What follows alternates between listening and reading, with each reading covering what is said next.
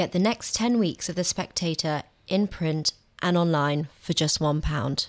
There's no commitment and you can cancel at any time, but hurry because this offer runs for a week only. Go to spectator.co.uk forward slash sale.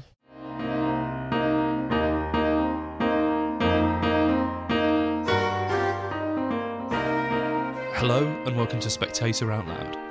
Each week we choose three pieces from the magazine and ask their writers to read them aloud. I'm Oscar Edmondson. I'm on the podcast this week.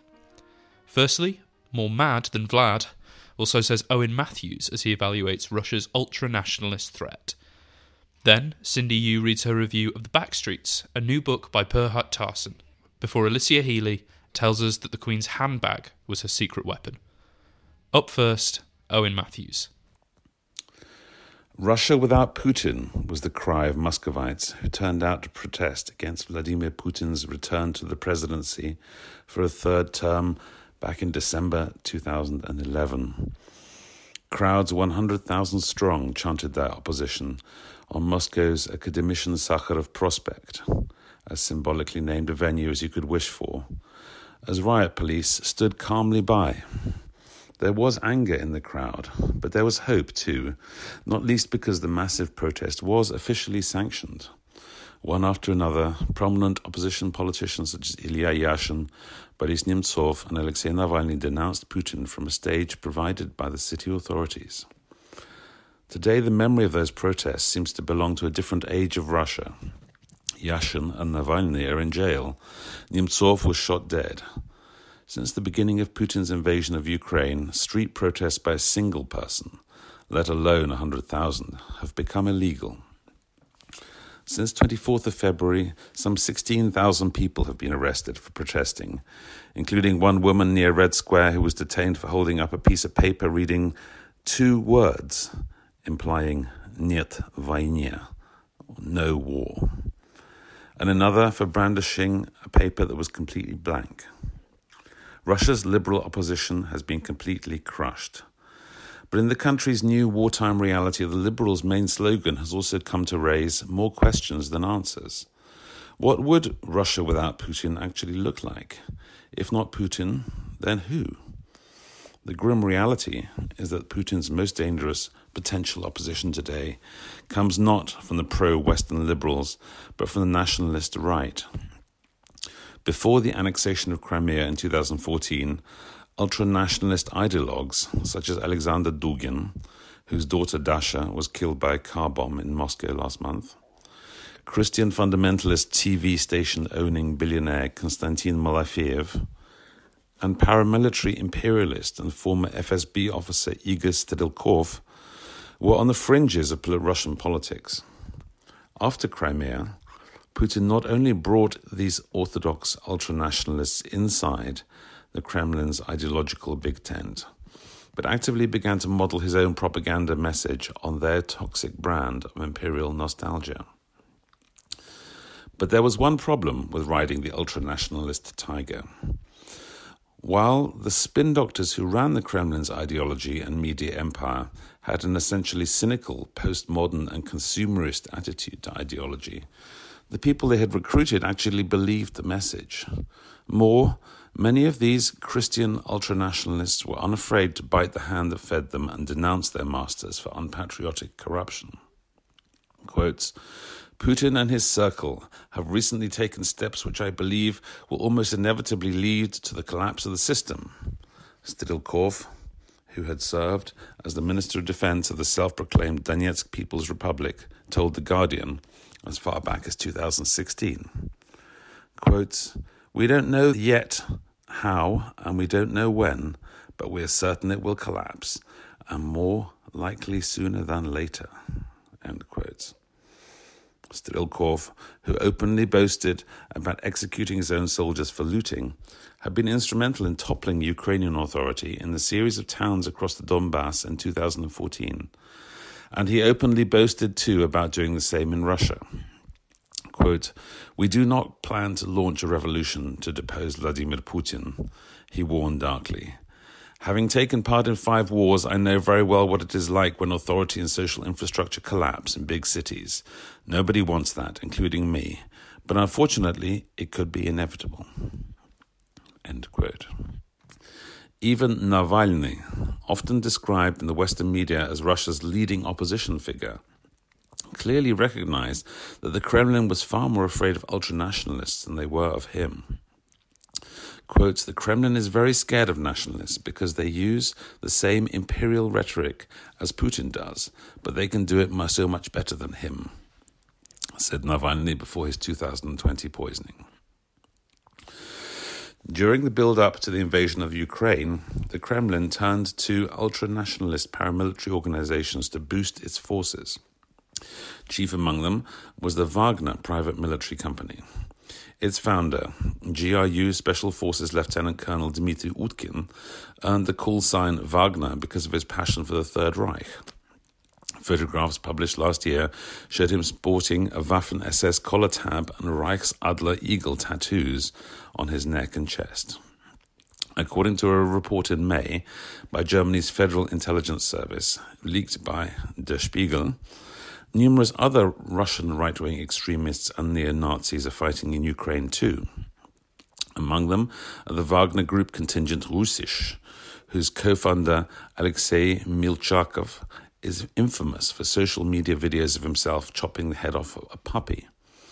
Quotes, I'm not going to go deep and say I'm a nationalist, a patriot, an imperialist, and so forth, Milchakov said in a December 2020 video.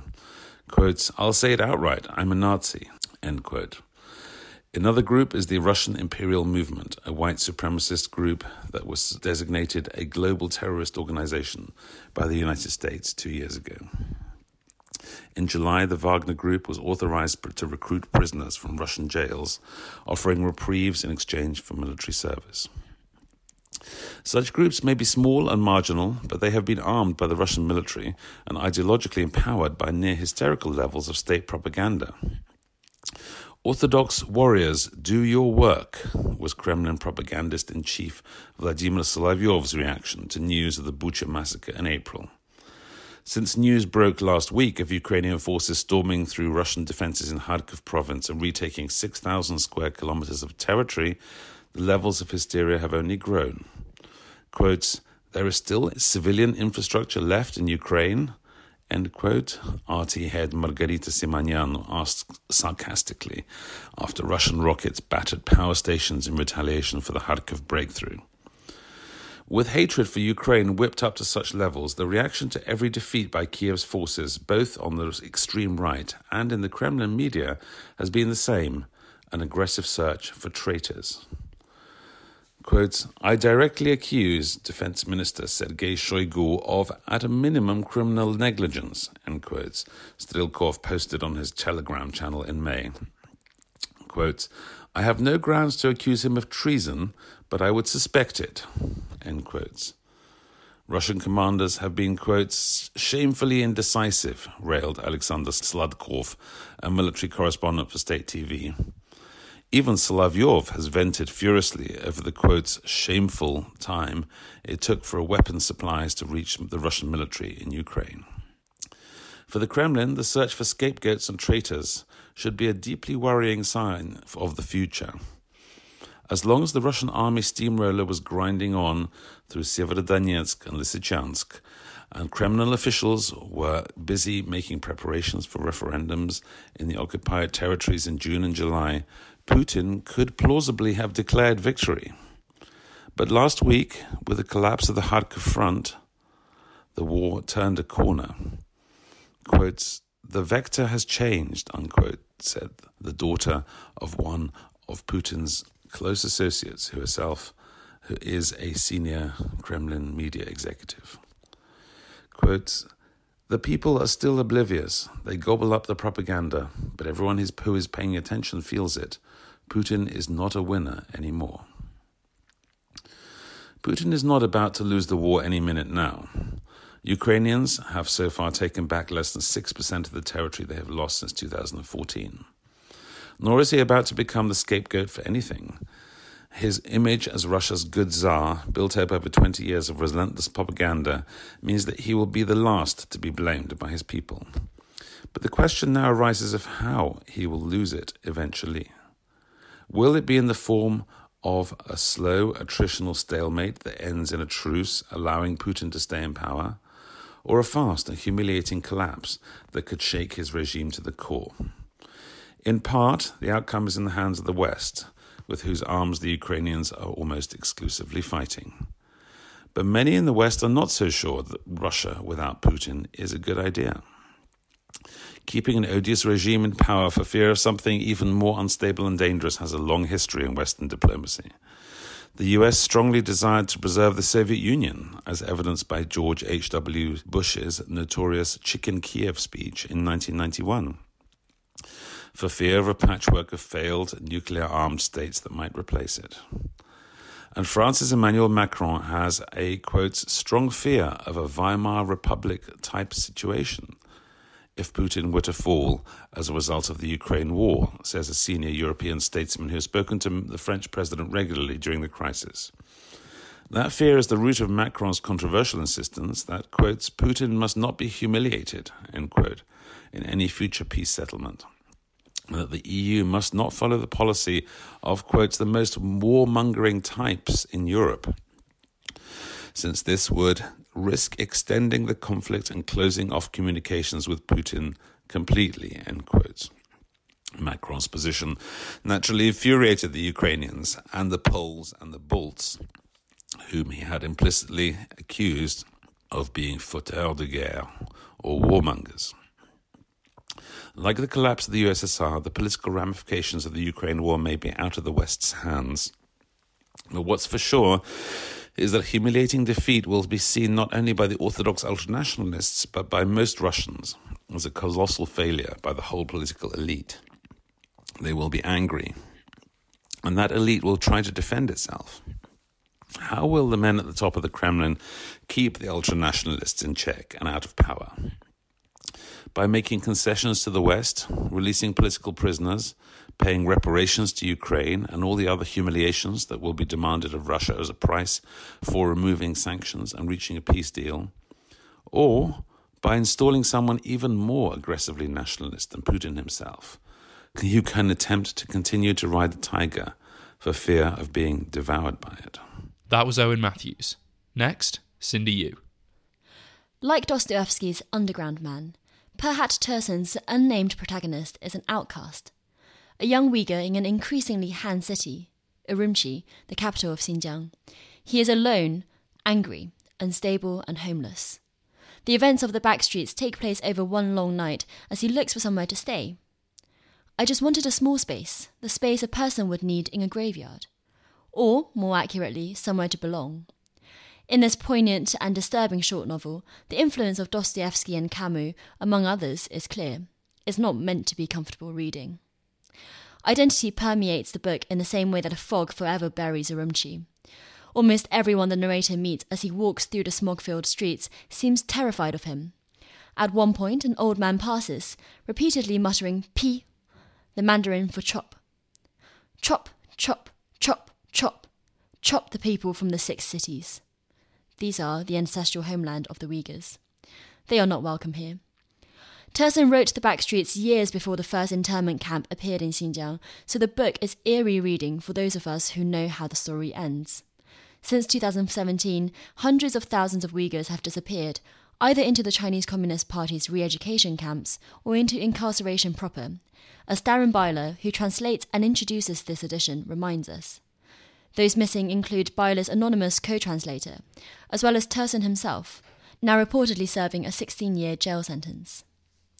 To the CCP, all Uyghurs are potential terrorists. Our narrator reflects on the self fulfilling power of this mindset. Quote, Even though I was the shyest person in the world, I wanted to destroy these fancy buildings. In others, this kind of hatred sometimes turned into action, occasionally pushing some to carry out murders and acts of violence their depression mixed with fanaticism. Stabbing people randomly in the street came from their resentment towards the city. The thing they were stabbing wasn't a particular person, they were stabbing the city's rejection of their love. Yet this novel shouldn't be defined by ethnic strife. At its core, Tursun is examining the human experience, as he told Byler many years ago. So our protagonist also battles his resentment of city life in general and the childhood trauma dealt by his alcoholic father who victimized his mother. This abuse seems to have sexualized his view of women in a Freudian way. I had intimate feelings for all women, as if women were born in this world in order to give the world love.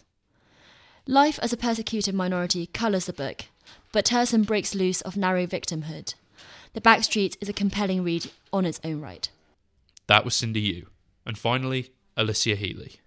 In this period of national mourning, it may seem frivolous to comment on the late Queen's handbag.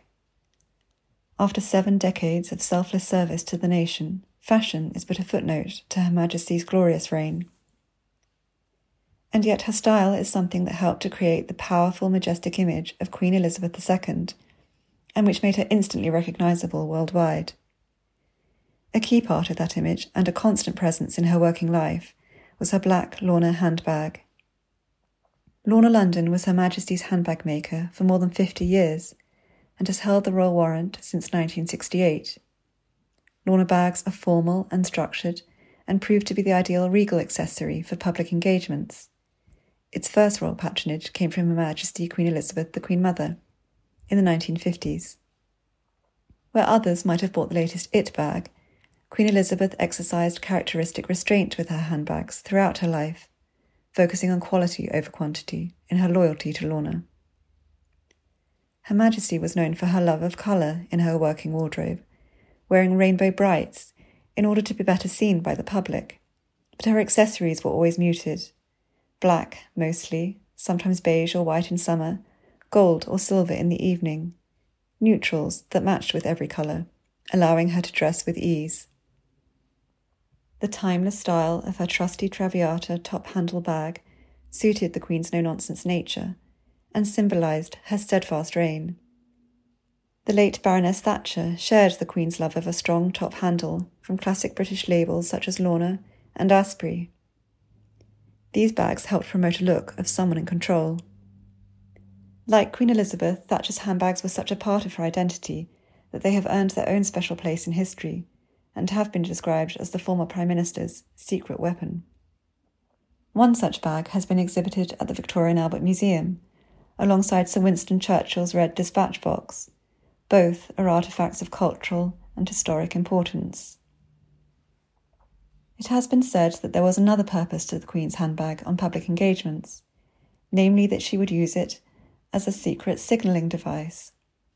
According to royal historian Hugo Vickers, Her Majesty would switch the bag from her left arm to her right to signal for an aide to come to her rescue if she tired of the conversation in which she was engaged. If she placed the bag on the table, this was a sign that she wanted to leave. Ever practical, Her Majesty needed a bag that focused on functionality over fashion, choosing styles with slightly longer top handles that comfortably looped over the monarch's arm, freeing her hands to accept bouquets and greet the public. Even in her final photograph, meeting her 15th Prime Minister in her sitting room at Balmoral Castle just two days before her death last week, the Queen's handbag can be seen on her left arm. Perhaps at this stage it was part her armour, part comfort blanket. Even at the age of 96, Queen Elizabeth II did not lose her ability to surprise.